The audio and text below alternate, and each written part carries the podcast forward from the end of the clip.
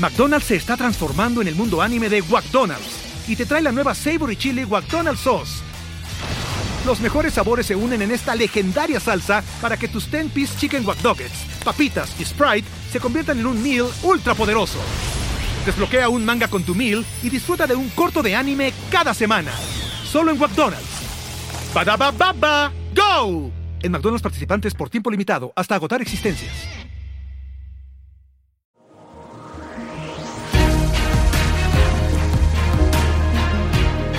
Bienvenidos amigos a este espacio llamado la NFL en 10 en donde vamos a recapitular toda la acción del domingo y vamos a hacer mucho énfasis en lo mejor. Si ustedes no tuvieron la oportunidad de ver la jornada dominical de NFL de la semana 1, aquí se pueden enterar de todo lo más relevante y un conteo de 10 puntos.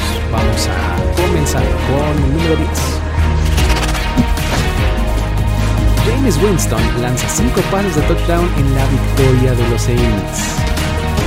En un partido que jugó en Jacksonville las causas climáticas del huracán que estuvo azotando la región de Nueva Orleans durante la semana pasada, eh, pues bueno, se llevaron este partido a Jacksonville y pues bueno, allá fue donde eh, los Saints eh, pues tuvieron esta gran actuación por parte de Winston. Eh, hay que recordar que la batalla de Love Season estaba entre él y Tyson Hill para determinar quién iba a ser el coreback titular de este equipo en la temporada 2021. Y pues bueno, eh, la terminó ganando James Winston y esta en realidad es la primera ocasión en toda la estancia del head coach Sean Payton eh, que comenzó por allá de 2006, em, en la que no tiene a Drew Brees como su quarterback titular. Entonces era toda una incógnita ver cómo se iban a, ver estos Saints. No estábamos muy seguros. Es un quarterback de unas características muy distintas. Eh, James Winston que Tyson Hill y también que Drew Brees. Entonces, mm, estaba muy interesante saber cómo iban a salir las cosas. Y pues bueno, eh, las estadísticas de Winston en realidad no fueron espectaculares durante el partido, pero sí súper, duper eficientes porque bueno, resulta que lanzó 14 pases, 14 eh, pases completos en 20 intentos.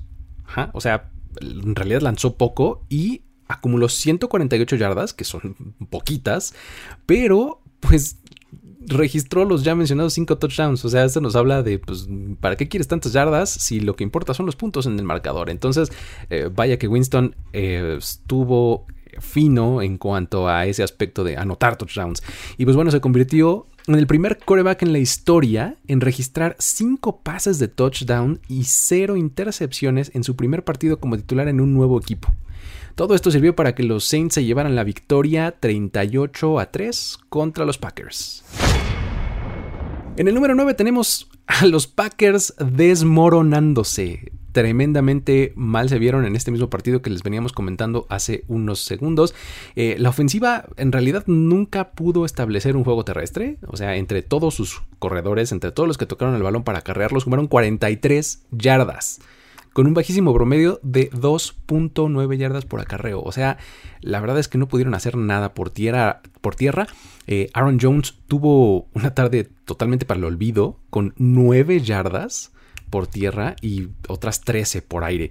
Eh, realmente, pues los que tenían ahí a Aaron Jones en su equipo de fantasy fútbol realmente deben haber sufrido muchísimo. Em, y pues mientras tanto, eh, Aaron Rodgers se vio muy oxidado realmente eh, con poca química con sus receptores.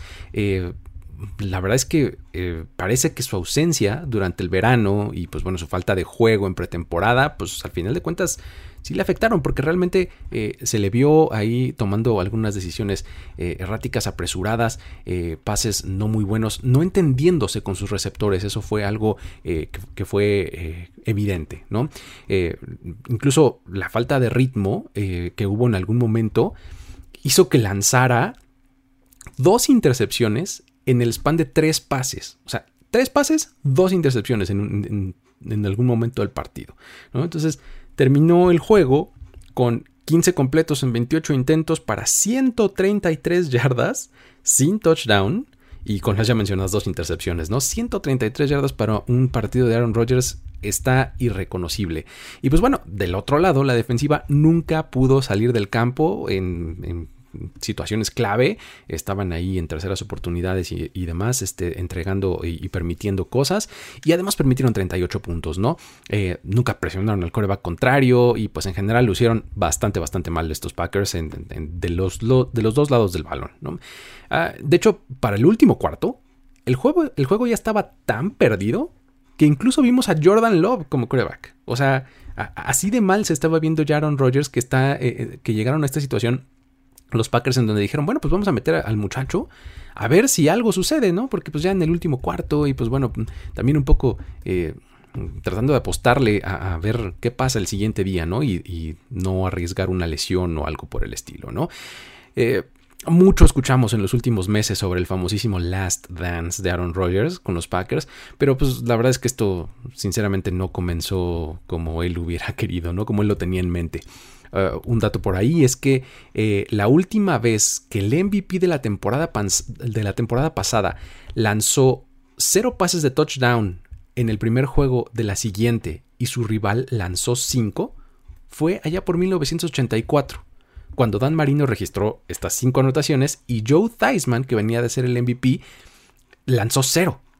Y resulta que en 84, MVP, Dan Marino. Ah, no estamos diciendo que James Winston, pero en una de esas. El número 8 lo tiene Chandler Jones, que, ah, qué cosa, tuvo una tremenda actuación en la victoria de los Cardinals. Eh, fue una victoria bastante clara por parte de los de Arizona, 38-13 sobre los Titans. Y pues bueno, los Cardinals eh, en realidad tuvieron una actuación redonda en todos los frentes. Kyler Murray se vio muy bien liderando su ataque, metió casi 40 puntos este ataque. Y eh, el asunto es que eh, por todos lados estuvieron bien. Aquí, sin duda, el MVP yo se lo doy Chandler Jones porque tuvo una actuación eh, realmente impresionante, sobre todo si recordamos eh, que tuvo una lesión la temporada pasada que lo dejó fuera de acción desde la semana 5 y pues bueno, se, se perdió el resto de la temporada 2020 y ahora a su vuelta simplemente dominó el partido. O sea, así se lo echó a la bolsa y simplemente lo dominó, acumuló 5 sacks y un fumble forzado. O sea, en la primera mitad ya llevaba 3 sacks. Luego en la segunda es cuando eh, acumula los otros dos y en el primero de ellos de la segunda mitad es cuando genera este fumble forzado, le da un campo corto a su, equipo, etc. Eh, la verdad es que eh, Chandler Jones súper, súper, súper bien. Incluso pues Taylor Lewan, que era el tackle ofensivo de los Titans a quien tenía enfrente durante todo el partido, pues salió ahí a poner un, un, tweet en su cuenta personal en donde este, pues aceptaba ¿no? que había sido expuesto y que le había había pasado por encima básicamente Chandler Jones y pues hasta le dijo muchas gracias por exponerme y, este, y esto solamente me va a hacer trabajar más y ser mejor, ¿no? Pero bueno, creo que Chandler Jones se lleva sin duda este, eh, este reconocimiento de mi parte de, como MVP del partido en una actuación muy muy buena de su parte y en general del equipo de Arizona que eh, pues es, el primero de los equipos de la NFC West que eh, se llevó la victoria este fin de semana. El número 7 es Russell Wilson en forma de MVP. Otra vez, en septiembre. Sí, segundo equipo de la NFC West que consigue victoria. Esta vez los Seahawks eh, se impusieron 28 a 16 a los, perdón, a los Colts, a los Colts eh, ahí en, en Indianapolis. Y pues bueno, ya se nos está haciendo costumbre, ¿no? Que, Russell Wilson en septiembre luzca súper dominante y pues esta no fue la excepción. Realmente se vio bastante, bastante bien. Lanzó para 254 yardas y 4 touchdowns.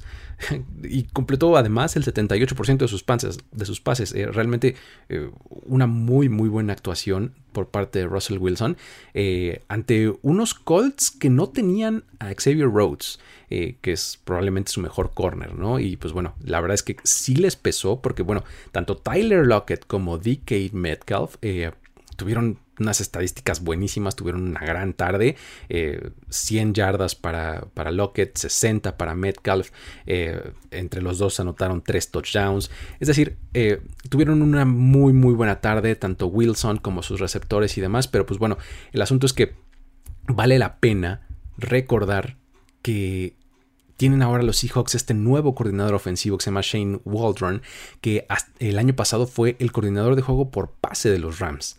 Es decir, e, esta ofensiva tan dinámica y tan creativa que, ha caracterizado al equipo de Los Ángeles últimamente, pues bueno, ahora está una de sus, mentes eh, tras la ofensiva de los Seahawks y pues bueno, creo que eh, los 12 deben estar contentos porque están dejando cocinar a, Russell Wilson, ¿no? Eh, vamos a ver si en esta ocasión sí va a ser la temporada en la que Wilson puede mantener el nivel de MVP que normalmente ya nos tiene acostumbrados a tener durante los primeros meses o el primer mes de la temporada y pues no, no se empieza a caer conforme la temporada eh, sigue avanzando, ¿no? Que es algo que le ha sucedido eh, pues en otros años, ¿no? Vamos a ver si logra mantenerse ahí.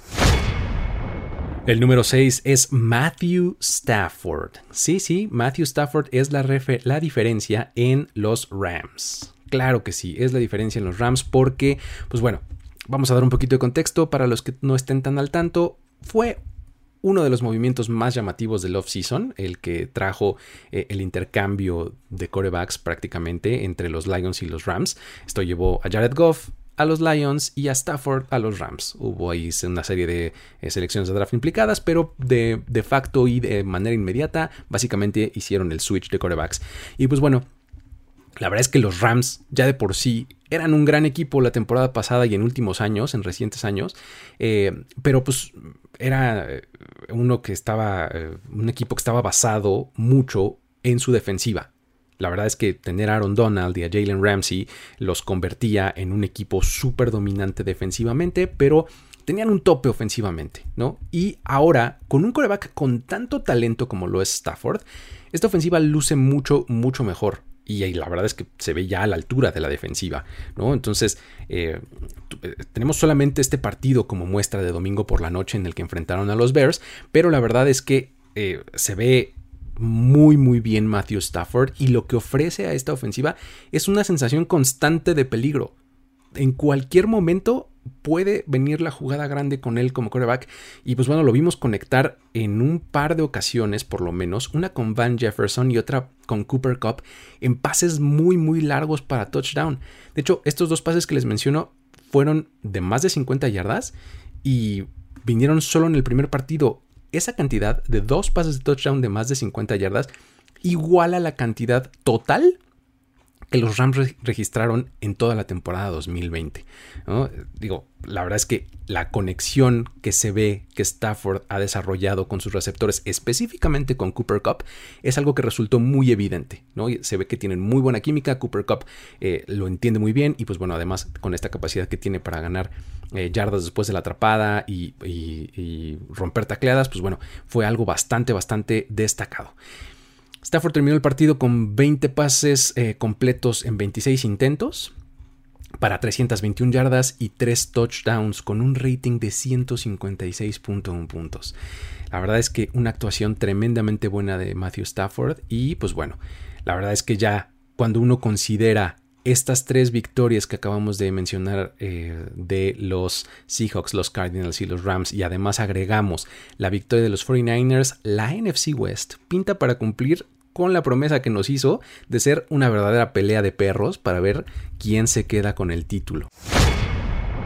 Número 5. Los Steelers nos recuerdan que no se les puede descalificar así nomás. Porque sí, la verdad es que una, una, una actuación eh, bastante interesante, por decirlo menos, de los Steelers, en donde enfrentaron a los Bills y ganaron 23-16. La verdad es que entraban eh, a este partido tanto desfavorecidos por, una gran parte de los analistas, de la afición y demás, ¿no? Eh, al final del año pasado se desinflaron al final de la temporada y pues, se metieron a playoffs y solamente para perder contra los Browns. Eh, y, durante el off-season su línea ofensiva se desmanteló eh, entre retiros y agencia libre y demás. Y pues bueno, esto hizo que eh, un poco los ánimos bajaran un poco entre, entre, entre muchos, ¿no? no así sus aficionados, ellos son este, bastante fieles y, y creyentes, pero sí en general había una percepción de que los Steelers podían estar en problemas, ¿no?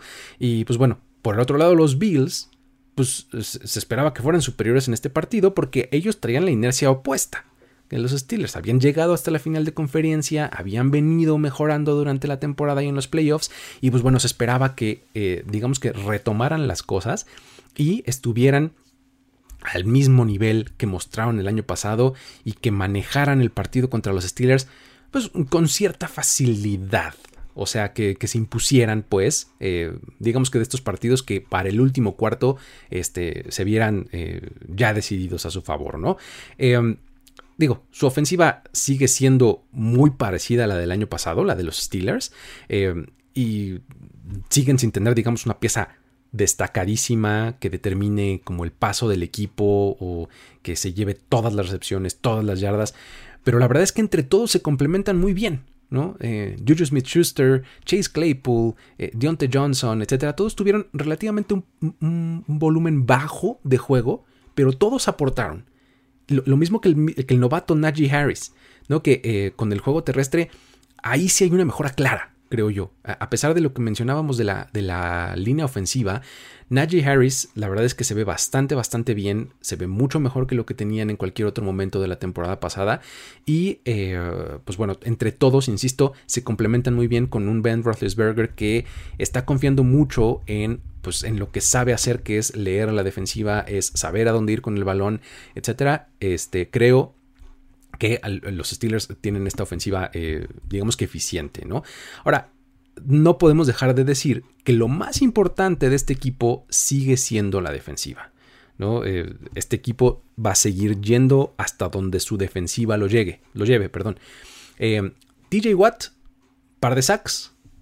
Sabemos que hace unos días firmó un contrato millonario. Pues la verdad es que lo desquita este, en este juego con estos dos sacks y además con un fumble forzado en el donde golpea ahí por la espalda a este a Josh Allen eh, pegándole certeramente ahí en el antebrazo para que suelte el balón.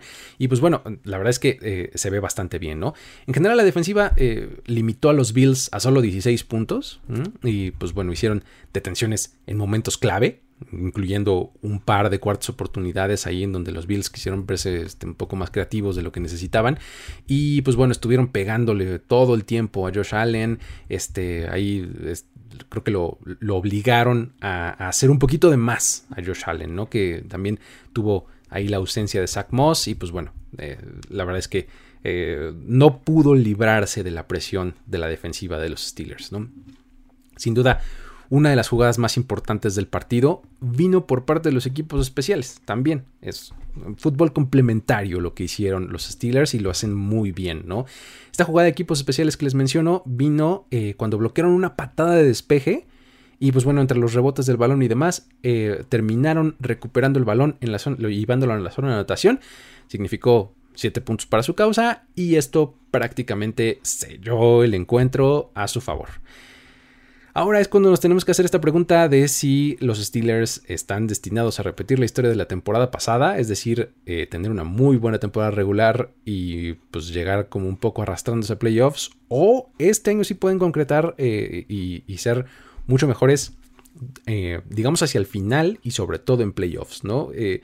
este, este récord de 11-0 de 2020 que llegaron a tener era una cosa muy destacada, era una cosa que que todo mundo admiraba, pero que al mismo tiempo cuestionaba, ¿no? Que todo el mundo cuestionábamos porque pues se notaba que, eh, que, era una cosa que no podía ser sostenible y pues bueno, se demostró en playoffs. Vamos a ver si este año, aunque no tengan este récord eh, invicto hasta tarde en el año, pues eh, tienen mejores resultados hacia el final del año. En el número 4 está Justin Herbert que sin duda fue lo más destacado en uno de los mejores partidos de este fin de semana. Eh, donde los Chargers vencieron perdón, al Washington Football Team 20 a 16. La verdad este partido tuvo de todo y estuvo muy muy bueno, muy entretenido, realmente eh, muy disfrutable de ver. Y eh, aquí lo que sin duda lo que más destacó ante mis ojos fue la actuación de Justin Herbert. Qué cosa, de verdad su línea estadística, digamos, dice completó 31 pases para 337 yardas, un touchdown, una intercepción. Sí, ok, esos son números y está bien. Pero esto va más allá, sinceramente. Creo que la actuación de Justin Herbert fue muy destacada porque hay que recordar que enfrente tenía una de las mejores frontales defensivas de toda la liga, que es la de Washington. Cuatro tipos que están muy, muy, muy bien, que son de lo mejor que hay en toda la liga, que pueden ejercer presión, que te van a aventar a tus propios dineros a la cara. Eh, realmente eh, es, algo muy destacado lo que tiene Washington. Y Justin Herbert, todo todo el partido, estuvo haciendo pases tremendamente buenos. Haciendo buenas lecturas, tomando buenas decisiones, colocando el balón en donde quería. Realmente eh, tuvo muy buenas conexiones eh, con Keenan Allen y con Michael Williams. Ahí entre los dos eh, se combinaron para 182 yardas. Pero realmente con pases muy buenos por parte de Justin Herbert. ¿no? el desarrollo que ha demostrado de su temporada de novato que fue el año pasado a por lo menos el partido 1 que es lo que acabamos de ver de él pues sí se nota la verdad es que se ve, se ve muy muy bien Justin Herbert no y pues bueno Además, la defensiva de los Chargers tuvo un gran trabajo, lo hizo muy bien para complementar su actuación y pues esto me lleva al siguiente punto. El número 3 es Ryan Fitzpatrick lesionado y Tyler Haneke al ataque. Así es, como lo dije antes, eh, este juego tuvo de todo y pues eso incluye la lesión de un quarterback titular y ese fue Ryan Fitzpatrick. Mm, uno de los personajes más llamativos de la liga, sin duda, eh, el buen Fitzpatrick, con esa barba tremenda, con ese copete de Jimmy Neutron que, se ve padrísimo y pues bueno, eh, llegó a Washington con esta promesa de como que llevar esta ofensiva al siguiente nivel con buenos playmakers y demás. Eh, el problema fue que tuvo que salir muy pronto del campo, eh, porque pues, la línea defensiva de los Chargers estuvo dominando a su contraparte eh, todo el tiempo. La verdad es que no anticipábamos, creo yo, que la línea ofensiva de Washington fuera a tener tantos problemas, pero pues bueno, por ejemplo, Joey Bosa tuvo un tremendo partido contra el novato Samuel Cosmic, que lo tuvo enfrente. Eh, lo estuvo dominando todo el tiempo, presionando y demás, tacleando detrás de la línea. Pero pues resulta que fue eh, un Chena Nguso quien, este, quien del lado contrario de Joey Bosa, eh, fue quien entró por la espalda de Ryan Fitzpatrick, lo golpea y pues bueno, eh, en un pase que pues, se supone que era o entre incompleto o se pensaba que pudiera ser fumble o demás. Al final de cuentas eso no fue relevante, pero lo que sí sucedió en ese momento fue que Fitzpatrick se quedó tendido en el piso y pues tuvo que entrar Heineke al, al relevo, ¿no? Porque pues eh, Fitzpatrick... Eh, el reporte que tenemos es que tiene una subluxación de la cadera y pues no sabemos exactamente cuándo o cuánto tiempo se vaya a perder eh, en este momento todavía. Probablemente en el lunes durante el día sea cuando sepamos eh, la gravedad de la lesión y el tiempo que va a quedar fuera. Se, espera que sean algunas semanas. Eh, pero pues lo que sí supimos es que en, ese momento es que ya no volvió al campo durante el resto del partido. ¿no? Y pues ahí, bueno, Heineke entró al campo y pues se veía un tanto nervioso. Eh, no sé, este, seguramente no estaba listo o no, se esperaba tener que entrar al campo tan pronto y de repente traía un poquito como la mira alta, ¿no? Estaba poniendo los pases muy arriba eh, a, los receptores alcanzables, pero este, como que un poco más arriba de lo que debía. Eh, sin embargo, pasaron las jugadas y al paso del tiempo, con repeticiones y demás, como que se fue asentando, ¿no? Y pues empezó a involucrar ahí a Terry McLaurin y el resto de sus armas. Y pues bueno, ya eh, a final de cuentas, Taylor Haneke tuvo una, una, actuación, digamos, sólida, ¿no? Seguramente eh, no, no destacada ni mucho menos, pero digamos que eh, se vio bien Tyler Haneke dentro de lo que cabe y dentro de lo que puedes esperar de, un coreback que no estaba eh, presupuestado para jugar y, que no estabas planeando el juego alrededor de él, ¿no? Normalmente cuando sabes quién es tu coreback planeas un poco para sus fortalezas y para esconder sus debilidades y pues bueno, no era así en este caso y aún así creo que lo hizo, eh, lo hizo de manera decente Heineke, ¿no? Ahora dice el equipo que, pues, que va a tener la confianza depositada completamente en él. Y en el peor de los casos, incluso en Kyle Allen, que es eh, el tercer coreback, digamos que detrás de Heineke, y ahora pues de facto se convierte en el segundo. Eh, um, en el caso de que, de que Fitzpatrick pues, se pierda más partidos, que es, eh, es, lo más probable, ¿no? Que, que, se pierda por lo menos unas, unas semanas. Antes eh, todo esto, pues porque pues, surgen los rumores o surgen las especulaciones de, bueno, ¿y ahora qué van a hacer eh, en Washington? ¿Van a tener que ir a contratar a, alguien? ¿Van a tener que traer a alguien de fuera? Y pues el equipo dice, no, calma, eh, vamos a depositar la confianza en Heineke y en el peor de los casos en Kyle Allen. El número 2, los Chiefs lo hicieron otra vez, amigos. ¿Qué les puedo decir? Consiguieron la victoria 33-29 en casa contra los Browns. Eh, sí, 33-29, pero, pero ¿por qué lo digo que otra vez? ¿Por qué digo que lo hicieron otra vez? Pues bueno, porque resulta que eh, la primera mitad del juego parecía totalmente cargada a favor de los Browns. Estaban teniendo una actuación prácticamente redonda en todos los frentes los, de Cleveland. Y, pues bueno, la verdad es que por donde lo vieras lo estaban haciendo bien. ¿no? Baker, Mayfield eh, completaba todo lo que lanzaba. Eh, Nick Chubb corría a placer. Eh, y bueno, básicamente parecía que estaban a punto de matar al dragón, ¿no? Los, los Browns en Kansas City, en el Arrowhead Stadium, parecía que lo iban a lograr porque pues tuvieron una primera mitad muy muy buena, ¿no? El problema vino tras el medio tiempo. Tenían una ventaja de 12 puntos los, Browns. Y el tercer cuarto fue todo para los Chiefs. Realmente consumieron muchísimo tiempo, no les prestaron el balón, anotaron un par de veces y pues bueno, eh, ya sabemos que con estos Chiefs no hay ventaja segura, no hay ventaja que esté eh, lo suficientemente cómoda para eh, poder ni siquiera relajarse un poquito ni nada, ni querer hacer ahí un poco de manejo de reloj y demás. No, hay que mantener el acelerador a fondo cuando uno está enfrentando a los Chiefs. Porque cualquier eh, descuido, cualquier error, cualquier baja de ritmo, ellos te la cobran y muy cara. Entonces, la diferencia normalmente son las jugadas explosivas que pueden eh, generar los Chiefs. Y eso fue lo que acabó sucediendo. Primero, pues Tyreek Hill se lleva por ahí un pase de 75 yardas hasta la zona de anotación. Y después de eso, los equipos especiales en la siguiente serie, eh, Cleveland no, puede armar una serie ofensiva interesante. Em, en su primer intento de despeje en todo el partido, el pateador no puede controlar el centro, se le va el balón, lo intenta recuperar, intenta hacer algo, pero no lo logra. El chiste es que le entregan el balón a los Chiefs en su propia yarda 15. Imaginen lo que eso significa. Tres jugadas después, ya los Chiefs le habían dado la vuelta al marcador. Ya para poner la ventaja definitiva. Y pues bueno, con esta victoria, eh, Mahomes ha ganado los. Ha ganado 5 de los últimos 6 juegos en los que va abajo por 10 o más puntos. El único que no pudo pues, fue el, Super Bowl eh, contra los Buccaneers.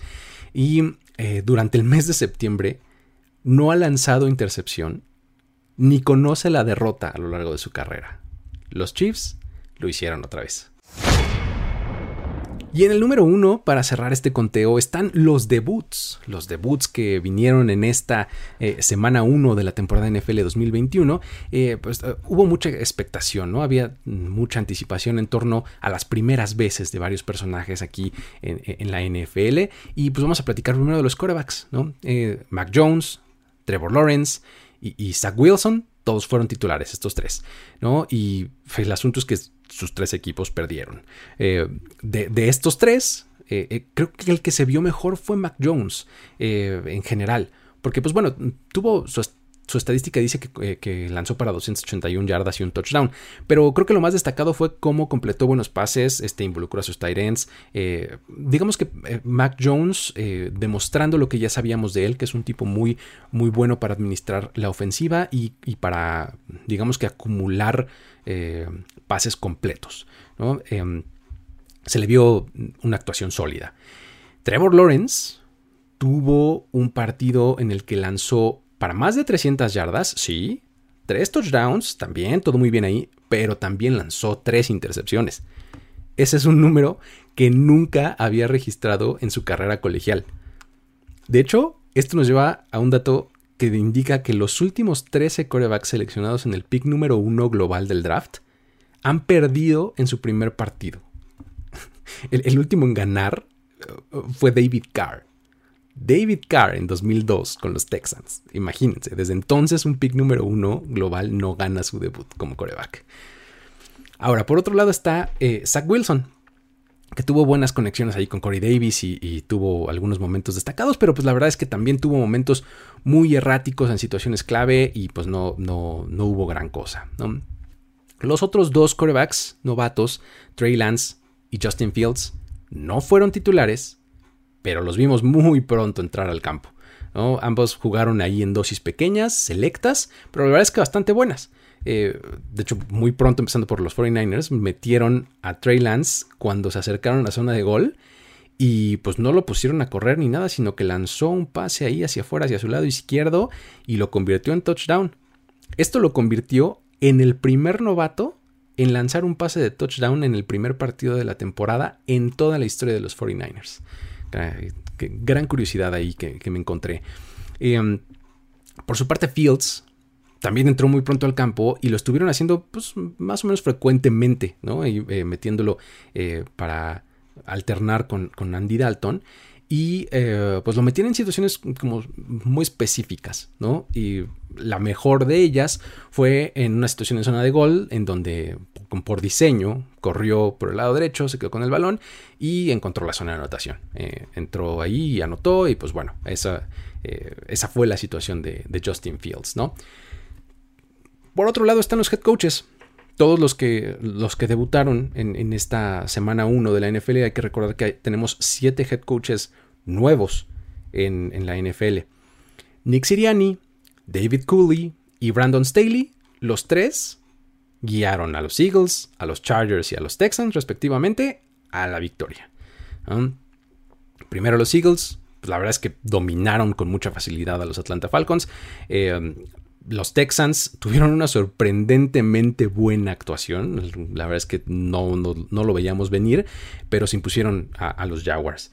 Y pues bueno, ya hablamos de los Chargers y cómo lo hicieron con el Washington Football Team, ¿no? Luego, el resto de los head coaches tenemos a Robert Sale, a Urban Meyer, a Dan Campbell y a Arthur Smith, todos ellos sufrieron derrotas. Eh, los Jets de Sale no tuvieron lo suficiente simplemente para pelear contra los Panthers. Y no porque los Panthers se hayan visto excelentemente bien, pero pues la verdad es que sí fueron superiores. Y mm, por su parte los Lions de Dan Campbell, a pesar de que al final intentaron ahí montar un comeback furioso contra los 49ers, pues, pues ya no les alcanzó, ¿no? Digo, como que ciertamente los 49ers ahí un poco pusieron de su parte, porque estaban ya como medio este, relajados al final del partido, eh, pero eh, no les alcanzó, ¿no? La verdad es que se quedaron cortos en ese, en ese intento de comeback. Los Jaguars de Urban Meyer eh, híjole, por momentos no se les veía ni pies ni cabeza, especialmente a la defensiva. Creo que este es un equipo muy desordenado todavía, que le falta mucho, mucho para eh, poder ser relevante o poder eh, acumular victorias. Y por último, los Falcons. Parece que ni siquiera salieron a jugar, la verdad, ¿no? Eh, unos Falcons que simplemente no pudieron hilar nada. ni a la ofensiva ni a la defensiva. digo, metieron seis puntos en todo el partido. ¿no? ni Kyle Pitts, ni Calvin Ridley.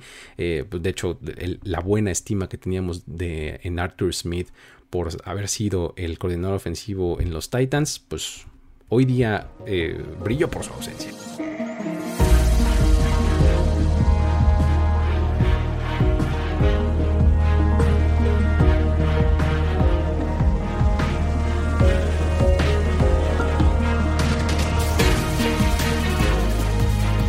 Bueno amigos, esto fue la NFL en 10 de primero y 10. Ahora ustedes están eh, al tanto de lo que sucedió durante el domingo de NFL. Mi nombre es Luis Obregón y les agradezco el haber estado por aquí. Nos vemos el próximo lunes. Hasta la próxima.